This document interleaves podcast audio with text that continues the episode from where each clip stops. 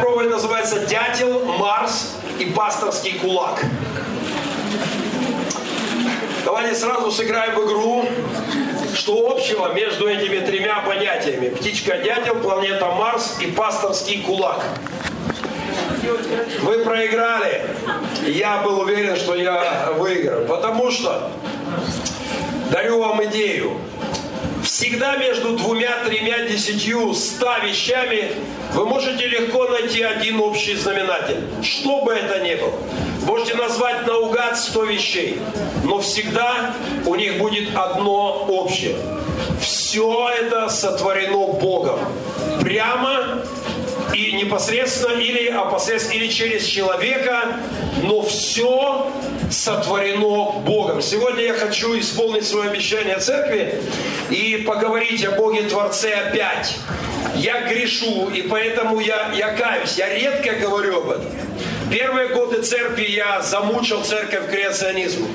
Э, последние годы я посмотрел, что я как-то эту тему, может быть из-за войны, опять-таки у нас целый год военная тематика, но пару дней не стреляли, и мне захотелось подпитать вашу душу в, э, креационистскими э, несколькими тезисами.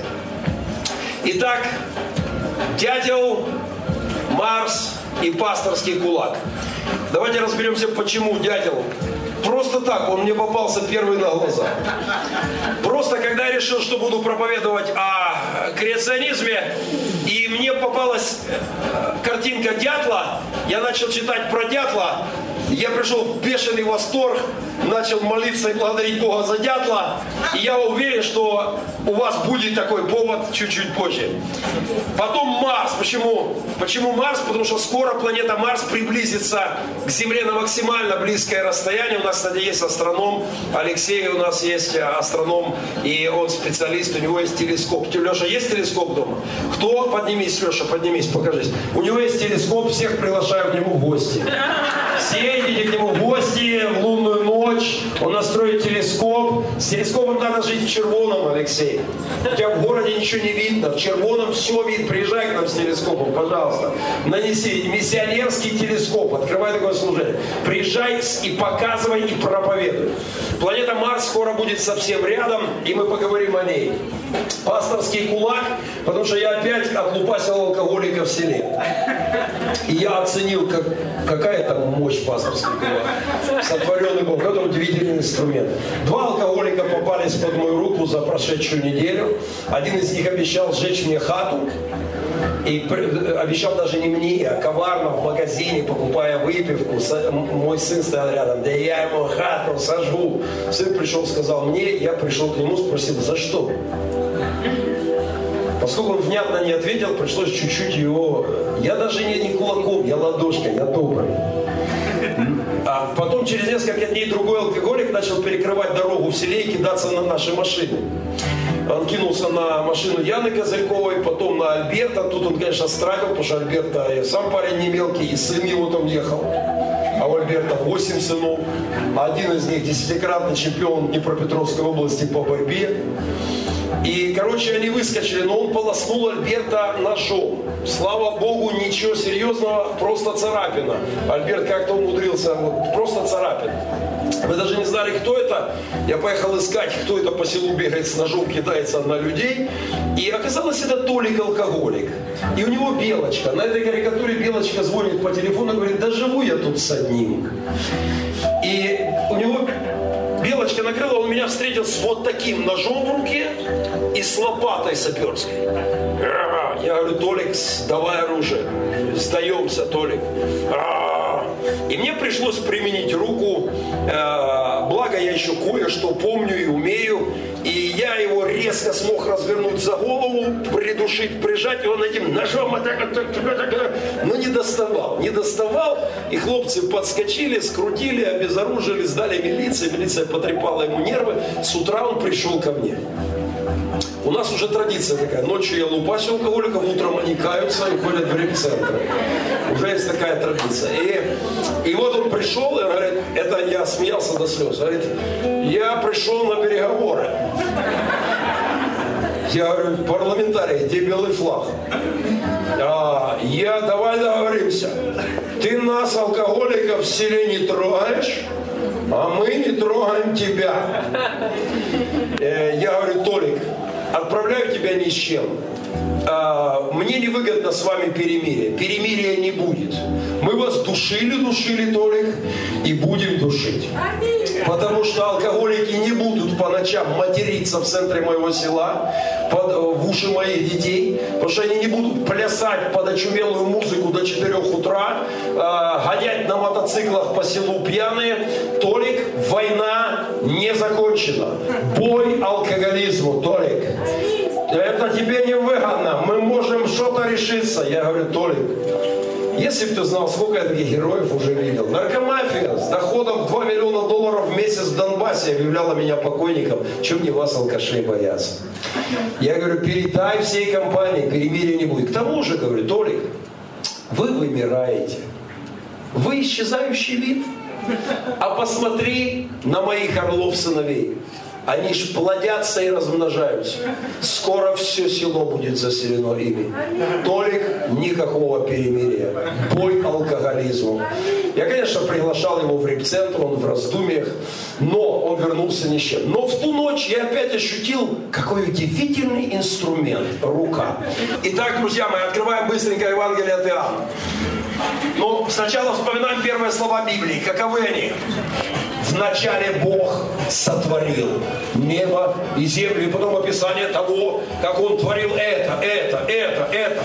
А, переходим в начало Нового Завета, ну, по крайней мере, начало Евангелия от Иоанна. Что там? Э, вначале было Слово, Слово было у Бога, Слово было Бог. Все через Него начало быть и дятел, и Марс, и пасторский кулак, и все на этом белом свете сотворено Богом. Материя, ее миллионы разновидностей, жизнь, живые твари, все сотворено Богом. Абсолютно все. А, поехали дальше. Нам необходимо качать нашу веру. Этот термин использует э, в славянске Петр Дудник очень активно использует, и Глеб Спиваков часто говорит, надо качать, качать веру, качать веру. Знаете, если мы открываем с вами Евреям 11 главу, быстренько открываем Евреям 11 главу, то мы читаем, что верою, перед описанием подвигов веры, мы видим источник веры.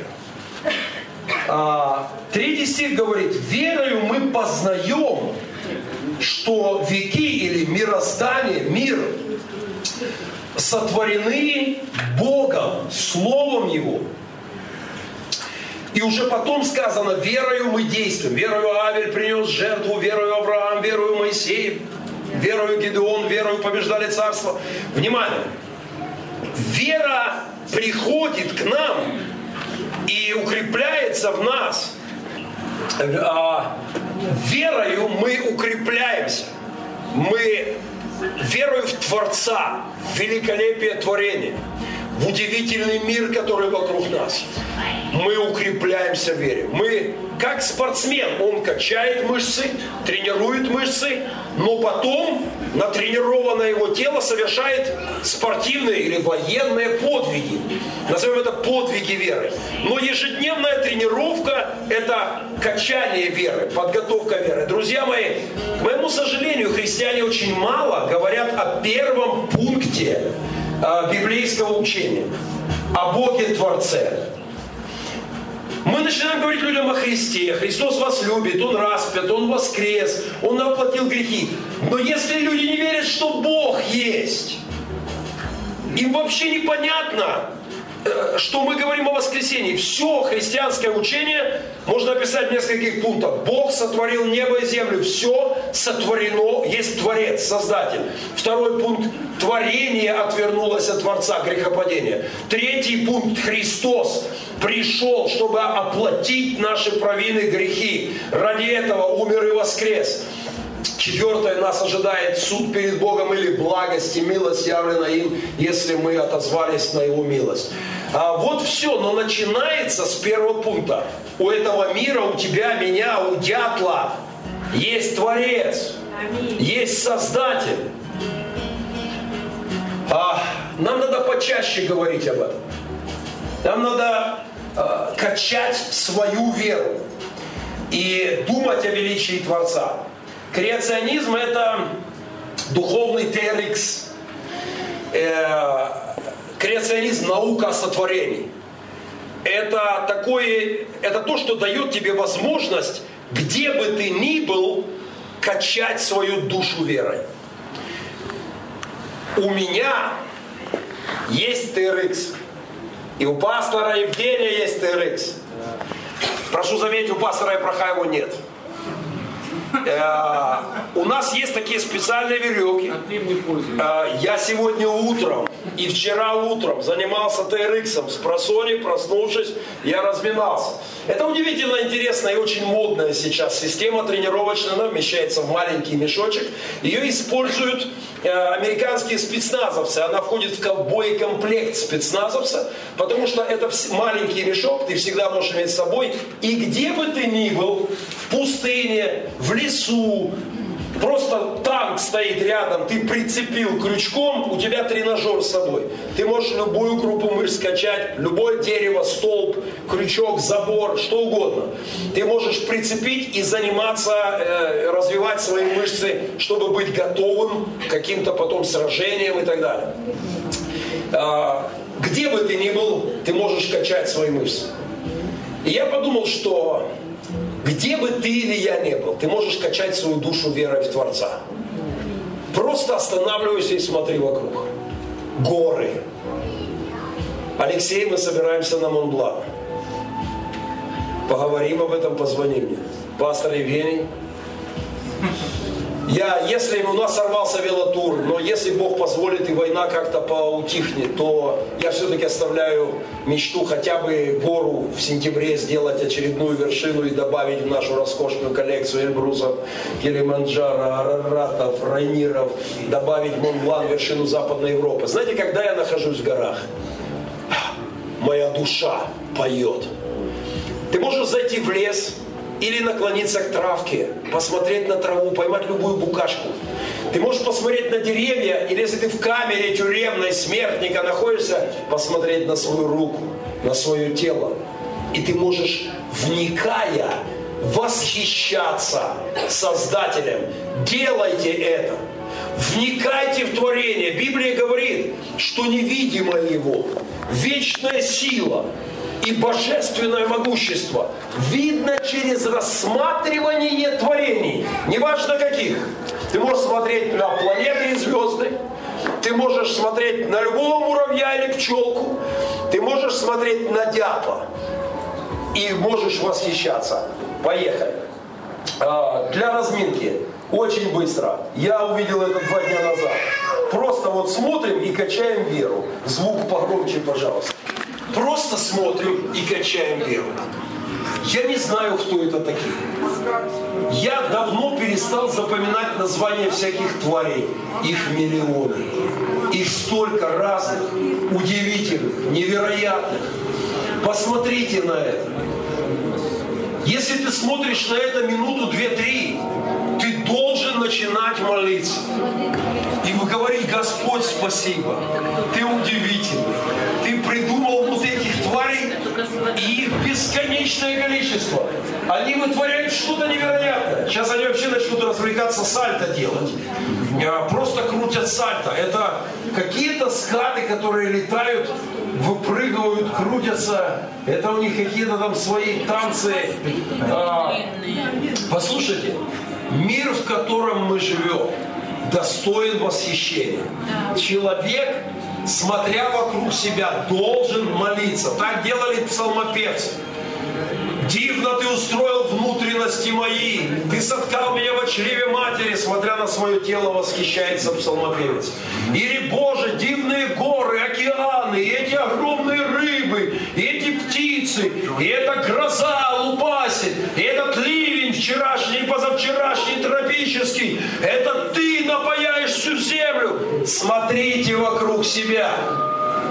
Не только на на, на работу и заботы свои.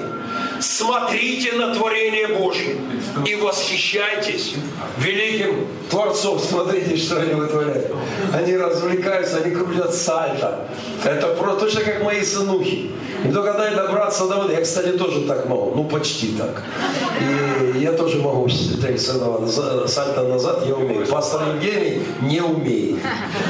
Итак, пошли. Падать, так можешь падать. Падать точно могу так. Поехали. Большой дятел. Просто смотрим на дятла. Он просто первым мне попался под руку. Просто смотрим на дятла и восхищаемся. Первое. Ничего подобного в природе нет. Давайте сразу еще раз. Никаких а, средних Э, среднего звена между обычной синичкой, попугаем, ласточкой, голубем и дятлом не существует.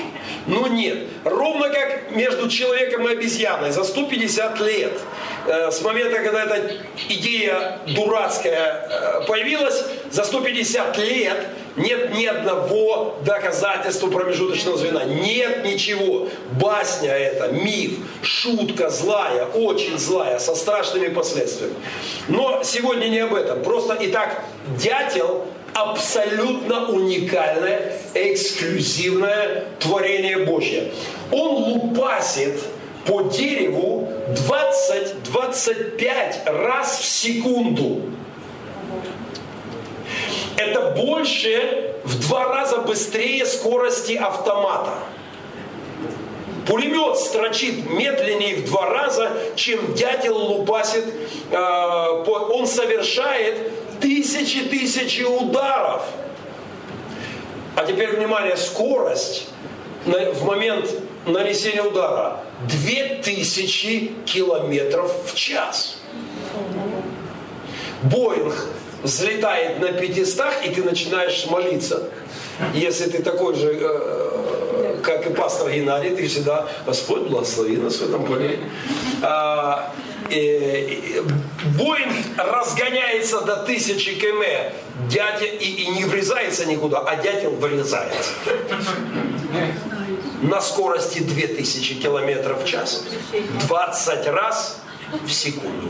20-25. Если сила удара такова, что если вы один раз, а не 25 раз в секунду, и не тысячи раз, один раз с такой силой шлепнетесь об дерево, мозги вытекут из ушей. Шанса выжить у вас нет практически ни малейшего. Если вы один раз с такой скоростью ударитесь, гравитационная составляющая, гравитационная сила – а, достигает тысячи G. Есть единица измерения гравитации. G. Uh, gravitation. Да? А, при 80 человек выпадает в нокаут глубочайший. Если сила 80, это уже удар мэра Киева. Причем такой, знаете, с отмашкой хороший. Это где-то 80 и ты улетаешь, и, скорее всего, больше не приходишь в сознание. Если Кличко, ну как-то вот ты не сопротивлялся, а он, эх, попробуем, да? То есть, э, вероятнее всего, это финиш твоей жизни. Это 80, максимальная сила удара. Дятел 25 раз в секунду, тысяча. Сила тысячи гравитационных единиц. У любой другой птицы мозги вылетают вместе с глазами, при первом же ударе. И никакого промежуточного звена нет.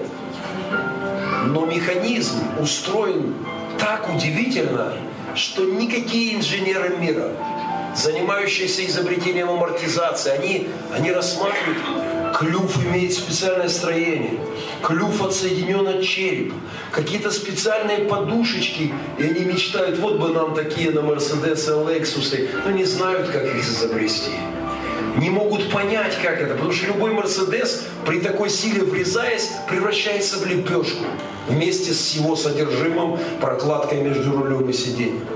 А, а, а дятел лупасит себе и лупасит. Перегрузка составляет при одном ударе, составляет, она в 250, в 250 раз сильнее, чем перегрузка человека, который э, преодолевает космонавта. Космонавта готовят, тренируют, а он проходит огромное количество тренировок. И вот в этот момент он едва-едва живой. Но нагрузка дятла в 250 раз сильнее. А, в 250 раз при каждом прикосновении. У него потрясающее зубило. Этот клюв всю жизнь лупасит, и он не стачивается. Все, кто пилят дрова на зиму, знаешь, ножи надо, за, ножи, тяпку, постоянно надо точить. А он лупасит с такой силищей, невероятно. Невероятно, невозможно. Ничего подобного нет. У него абсолютно уникальная конструкция лапок. Потому что если ты лупасишь со, со скоростью 2000 километров в час, два раза быстрее пулемета, а, строчишь по дереву с такой силищей, ты должен отскакивать при первом же ударе на 10 метров минимум. Но у него удивительная конструкция лапок, удивительная конструкция оперения, и он спокойно справляется с этой нагрузкой, не отскакивая от дерева. Ладно, если вы еще не убедились. Язык. Язык дятла – это удивительнейший язык в мире. А он в пять раз, ему нужен такой язык, потому что когда он выдавливает, ему нужно, он просовывает язык в самые мелкие ходы, и на него налипает, он, он понимает, чувствует и понимает, кто это эту букашку надо съесть или нет? Если надо, то она прилипает. Если не надо, не прилипает. Э, язык вырастает в пять раз, когда он ему нужен. Он съедает тысячи всяких, он очень прожорливый, такая энергия, вот это что везде. Ему надо бешено, он, он прожорливый, он очень много жрет. И, и язык должен хорошо работать, чтобы обеспечивать его едой, прилипающими всякими червячками и камашками. Внимание! Привет эволюционистам! Язык у всех птиц идет из клюва. Где-то там из гортани, от основания клюва, где-то как-то изнутри, откуда-то. А теперь, внимание, у дятла, я воздаю славу Творцу за эту фантазию, из правой ноздри. И пусть не объяснит какой-нибудь эволюционист, каким образом в течение миллионов лет э, дятел от синички эволюционировал, и как-то язык переползал в ноздрю. Ну пусть не объяснят. Ну хоть что-нибудь, хотя одну идею дайте. Внимание! Он не просто из правой ноздри. Мне такое ощущение, что Творец издевался над эволюционистами задолго до того, как они эволюционировали до этой глупости. Потому что язык не просто выползает из ноздри и ползет сюда. Внимание, язык идет назад через голову, раздваивается в основании черепа, обходит здесь косточки всякие, потом опять соединяется, входит в глотку и вот здесь вылазит. Причем, когда он летает, и язык не нужен, язык свернулся и где-то тут, сзади. А когда нужен, вылез. Когда они говорят, ну это дятел эволюционизировал постепенно, у меня один простой вопрос. Значит, язык сперва переползал в ноздрю, Потом он миллион лет закручивался вокруг головы. А как он жрал тогда? Ну, простой вопрос. Ну, как же он жрал? Как он мог, и как, он же, они бы сдохли. Э, просто, ну не мог. Есть один закон. Бесконечно сложные системы созд... работают тогда, когда все вместе взятые механизмы сразу созданы. Иначе не работает и клюв, и подушечки, и подстилочки, и все это удивительным образом работает. Павел пишет к Ефесянам, э, он дает по детям повеление, повинуйтесь родителям. Это сложная задача, не так ли? И молодежь, на галерке скажет аминь. А, родителям сказано, не раздражайте детей, и это тоже сложная задача. Рабам сказано, повинуйтесь господам, господам почитайте и уважайте, это Божье творение, то есть вот эти социальные э, такие с, с прослойки, да, это сложно, это тяжело всегда, в любом обществе, тяжело. И вот Павел знает это, и говоря об этом, он вставляет интересную фразу. Наконец, братья, укрепляйтесь Господом и могуществом силы Его. Думайте, когда сложно, когда сложные вопросы надо решать с людьми, или когда война, и когда хочет Пушкин, думайте о том, что есть Бог Творец, что все в Его контроле, что весь этот мир под властью Ему, все в Его руке. Он великий Создатель Вселенной. Он не спит и не дремлет, хранящий Израиль. Весь мир в Его руке. Думайте об этом и укрепляйтесь качайте вашу веру, становитесь сильнее, размышляйте о Творце, думайте о Его великом творении. Это подкрепляет наши души. Недавно мне попалось вот это, и я смотрел, не мог оторваться. Просто, просто смотрел, не мог оторваться. Это касатки или что-то вроде того. Какое-то касатковое шоу, не пойму где, когда я увидел это, я посадил своего малого, попросил дочку, говорю, сядьте, посмотрите. И они вещали от восторга там, после того, как я отвечал свою порцию э, восторга. Я просто то, что они вытворяют, это невероятно. Я выложу в Фейсбуке сегодня э, ссылочку на это. Сядьте с детьми, посмотрите. Они танцуют вместе с людьми. Они крутят сальс там вместе с людьми. Они поднимают человека у себя на носу, и, и он прыгает с них. Они плавают по кругу и просто обливают зрителей хвостом, опрыскивая водой. Они, танц, они танцуют, они акроб, акробатические трюки выполняют, эти громадные твари. Просто восхищайтесь Творцом своим. Создателя, потому что э, вместо дятла могла бы быть касатка, и поверьте, если мы внимательно посмотрим, мы увидим столько удивительного в каждом творении. Муравьи могут стать отдельной темой цикла проповедей. Там можно год проповедовать о том, что они вытворяют. Пчелы, бабочки, гусеницы, что угодно вокруг нас. Пасторский кулак, я обещал добраться. Возьми ее свою руку, покажи ее сам себе, покажи соседу. Скажи соседу, это удивительнейший инструмент. Скажи, я могу дать им по шее, могу погладить. Мы можем, мы можем использовать его как сильный инструмент. Мне понадобилась сила, чтобы резко одним движением между ножом и лопатой схватить его за голову, резко крутануть, прижать его, а, так что он вот это тыкал, тут пытался этим ножом, но скрутить его так, чтобы его движение было ограничено. И моя рука великолепно выполнила эту задачу. Но эта же рука может вдеть ниточку в иголочку. Ну, может быть, не совсем это, но чья-то рука подковала блоху чья-то рука построила в волосе поезд с вагончиками. Кто видел это когда-нибудь в музеях? Э, музей микро, вот этих микроискусства, это что-то невероятное. Это удивительно точный инструмент, у нее есть память. Ты можешь прикоснуться и понять, что это человеческое тело. Ты можешь понять, что это бумага или металл. У нее есть чувство. Этой рукой ты прикасаешься к любимому человеку и передаешь нежность. А, эта же рука может при необходимости дать по пятой точке, хотя лучше ее в этом плане не использовать. Старый педагогический совет не используй, никогда не наказывай ребенка рукой, только ремешком. О, скоро я доберусь. Еще ни разу не отлупил Семена, ему уж восьмой год, а? Не могу, что-то я старый стал, не могу и все. Просто уже ну совсем.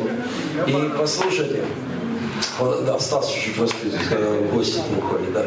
Послушайте, это удивительнейший инструмент в мире. Невероятный. 27 костей только здесь.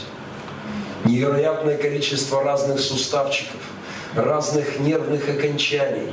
Э, а это все обеспечивается кровью. Здесь огромное количество сосудиков, которые полностью обеспечивают кровью. Ладошка, под которой подложен такой инструмент – такая ткань, она, она, э, здесь нет э, сальных желез, здесь все продумано внутри материал, загадочный, удивительный, который позволяет руке быть цепкой, когда необходимо. Все продумано до мелочей.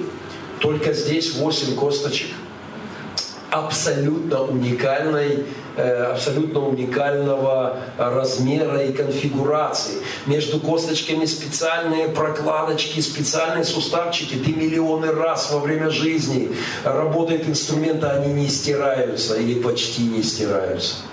Это невероятный инструмент у них дистанционное управление, потому что управляется это отсюда из, из твоей головы.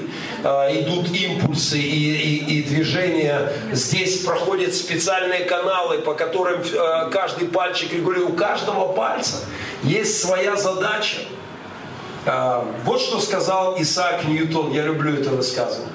При отсутствии иных свидетельств, один только большой палец – убедил бы меня в существовании Бога. Но не было бы касаток, дятла, не было бы Марса и планет, был бы только большой палец посреди Вселенной. Нам уже стоило бы величать Творца и Создателя вот этой удивительной конструкции. Это каждая часть твоего тела, это невероятно он присоединяется напрямую сюда, и это позволяет. Такая маленькая деталь, не к костям ладошки, а прямо сюда, предплечье. И благодаря этому мы можем хватать и выполнять функцию, очень сильно сжимать и держать оружие, инструменты в руках. Это невероятно. Каждый палец имеет свою функцию. У каждого есть свои специальные преимущества. А, очень а, помогает цепкость, средний палец помогает обеспечивать цепкость. А, очень нежный, который отвечает за чувственный вот этот пальчик. Денис, наш э, слепой, наш брат Денис кивает головой. Я думаю, что ему это понятнее, чем нам. Они э, ограниченные во зрения нет. И вот эта чувственность, да, они э, благодаря, это удивительно, но Мизинец помогает нам чувствовать плоскость и ориентироваться в пространстве. Мы понимаем плоскостные ощущения все, что здесь сделано, сделано абсолютно уникально. Это целый ансамбль из множества костей, связок, каких-то мышц, сухожилий, нервов, которые удивительным образом работают, которые имеют невероятные э, функции. Более того, в конструкции человеческого тела и руки в частности употреблено то творцом, инженером, создателем, употреблено то, что называют математики э, золотым сечением. Э, каждая следующая косточка длиннее предыдущей на 1,6, 1,7. Это золотое сечение. Оно есть между планетами, а в нашей системе как минимум солнечной. Оно есть, есть в человеческом теле, его используют при строительстве. Бах использовал его в музыке. Это удивительная гармония. Кто-то работал над этим инструментом уникальным и невероятным инструментом. Сейчас, когда идет война и многие солдаты становятся инвалидами, наверняка вы, как и я, видели репортажи о людях, которым э, протезируют искусственную руку. Это стоит тысячи, тысячи, тысячи долларов. Это очень дорогостоящие протезы. Их изобретали десятилетиями, разрабатывали, использовали лучшие материалы. И создатели этой искусственной руки говорят – без, сколько бы мы ни старались, как бы ни развивалась наша наука, то, что мы делаем, это все равно жалкое подобие от того, чем является человеческая рука по своей конструкции. Да, они сделали так, что если ты потратил десятки тысяч долларов, ты можешь взять стакан или даже телефон. Даже очень хороший про протез, ты можешь научиться э, печатать медленно хотя бы, но можешь, это очень тяжело. Там открыть книгу, да, просто застегнуть пуговицу, это уже уникальная работа, которую очень сложно сделать протезом, но, э, э, но тем не менее они говорят, что бы мы ни делали, это жалкое подобие инст, удивительнейшего инструмента, который называется человеческая рука. Ну и мы посмотрели немножко на дятла, мы взглянули на пасторский кулак. Э, и давайте хотя бы на немножечко заглянем на Марс. Марс окажется рядом с нами 27 августа. Мы всей церковью в, 3, в пол первого ночи выходим на улицу. Потому что Марс будет в каких-то 45 тысячах километрах от Земли. В следующий раз он так близко окажется только в 2287 году. Это должно выглядеть как две Луны. Ну, если повезет с погодой и так далее и тому подобное. А, Алексей скажет нам, стоит ли выходить на улицу, он все узнает об этом и, и нам обязательно доложит как специалист. Но позвольте еще еще раз восхищаться тем, что мы называем наша планета, наша Солнечная система. Знаете, астрономия, как и любая наука, развивается бешеными темпами. И позвольте сделать одно неопровержимое заявление – с каждым новым открытием, а их сейчас сыпятся сотни, сотни на головы ученых, с каждым новым открытием старые теории становятся все более глупыми и смешными. Все теории о том, как они, как они думали, как все произошло, хотя они никогда не думали одинаково, у них был миллион своих версий. Но вот одна история достаточно свежая. В 2012 году ученые обнаружили планетарную систему, которая называется Kepler-33. Она не так далеко от нас. Если лететь со скоростью света к ней, то через 4200 с чем-то лет мы прилетим. А, Но ну вот они взглянули на нее и увидели невероятное.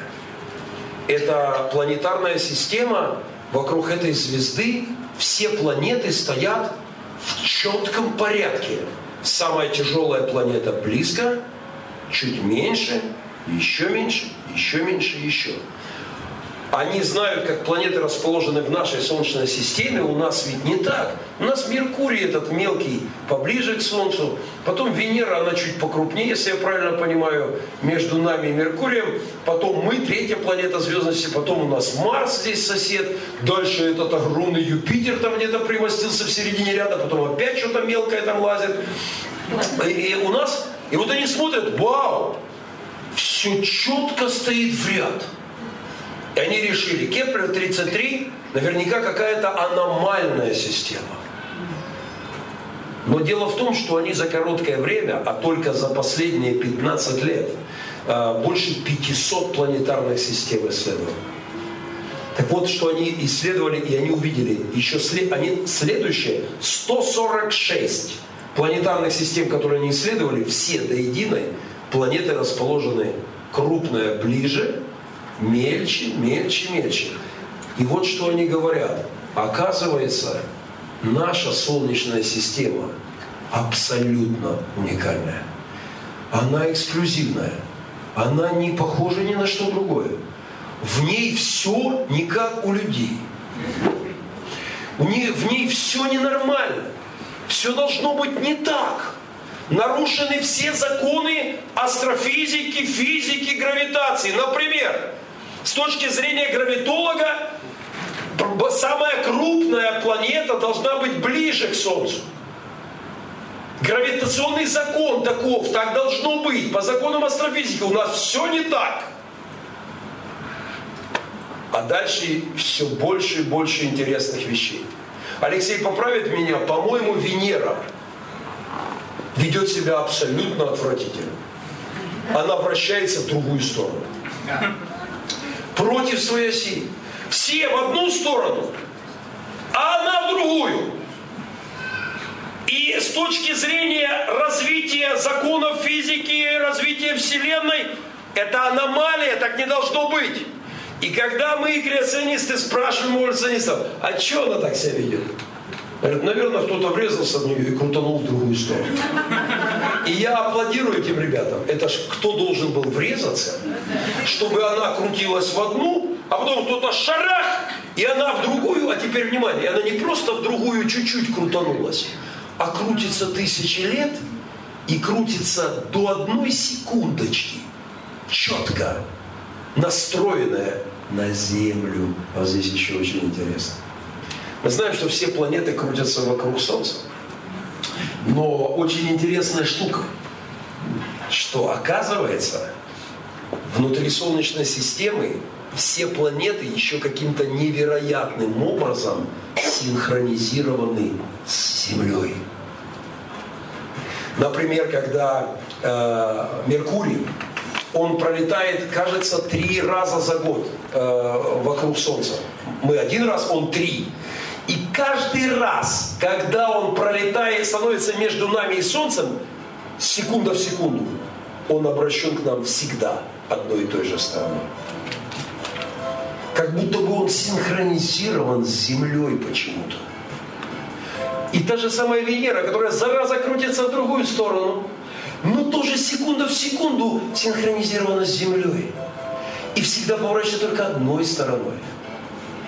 А еще у нас есть абсолютно невероятный Сатурн, которого с точки зрения астрофизиков не должно быть. Некоторые так и говорят. Сатурн кто-то придумал, создал, влепил его. Вот его не должно быть. Но именно он как-то влияет на вот эти планеты, которые однажды устраивают нам парад планет. Эти невероятные явления парад планет – когда они выстраиваются в рядок, там есть малый парад, большой парад, это они выстраиваются в рядок, и теперь внимание. В армии была такая команда равнение на середину. И знаете, на кого они равняются? На Землю.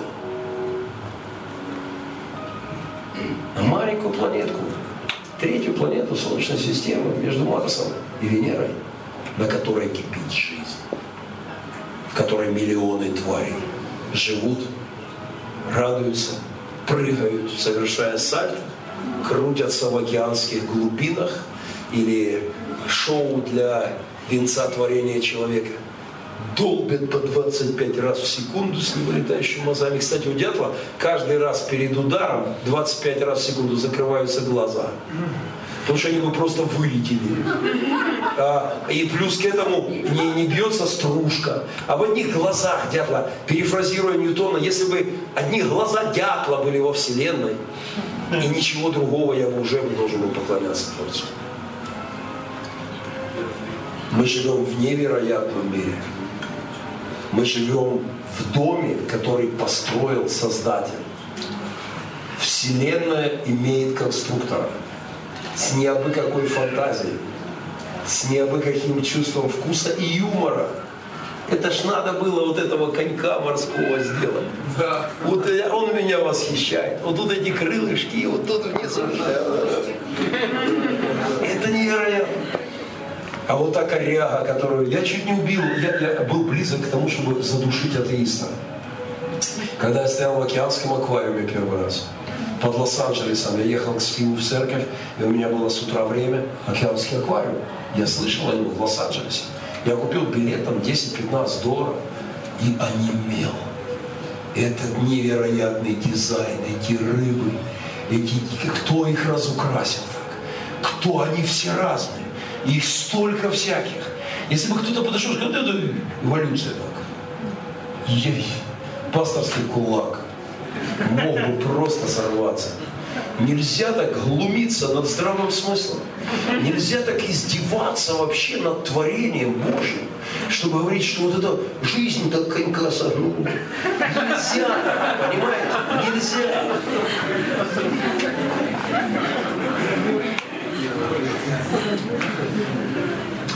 В моем детстве глупого человека иногда называли дятлом. Я скажу вам, человек, который не верит в Создателя, слово дятел для него большой комплимент. Потому что дятел это удивительное творение.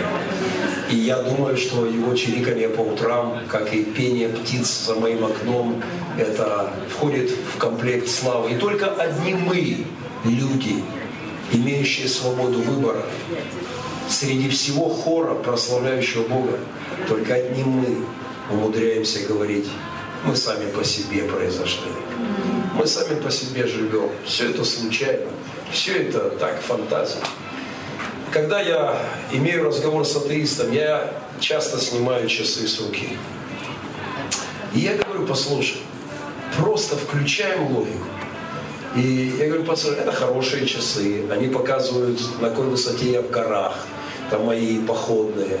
Э, они показывают погоду, они, они классный ремешок, очень хороший, удобный, можешь нырять в глубину с ним. А, это классные часы. Но даже если это были самые простые часы, я не знаю, какие, пилот, что там были, какие фирмы, Заря, Луч. Все был Луч, самый старый, самый какой-то. Если бы кто-то взял часы Луч и сказал, знаешь, у них нет Творца. Они сами по себе.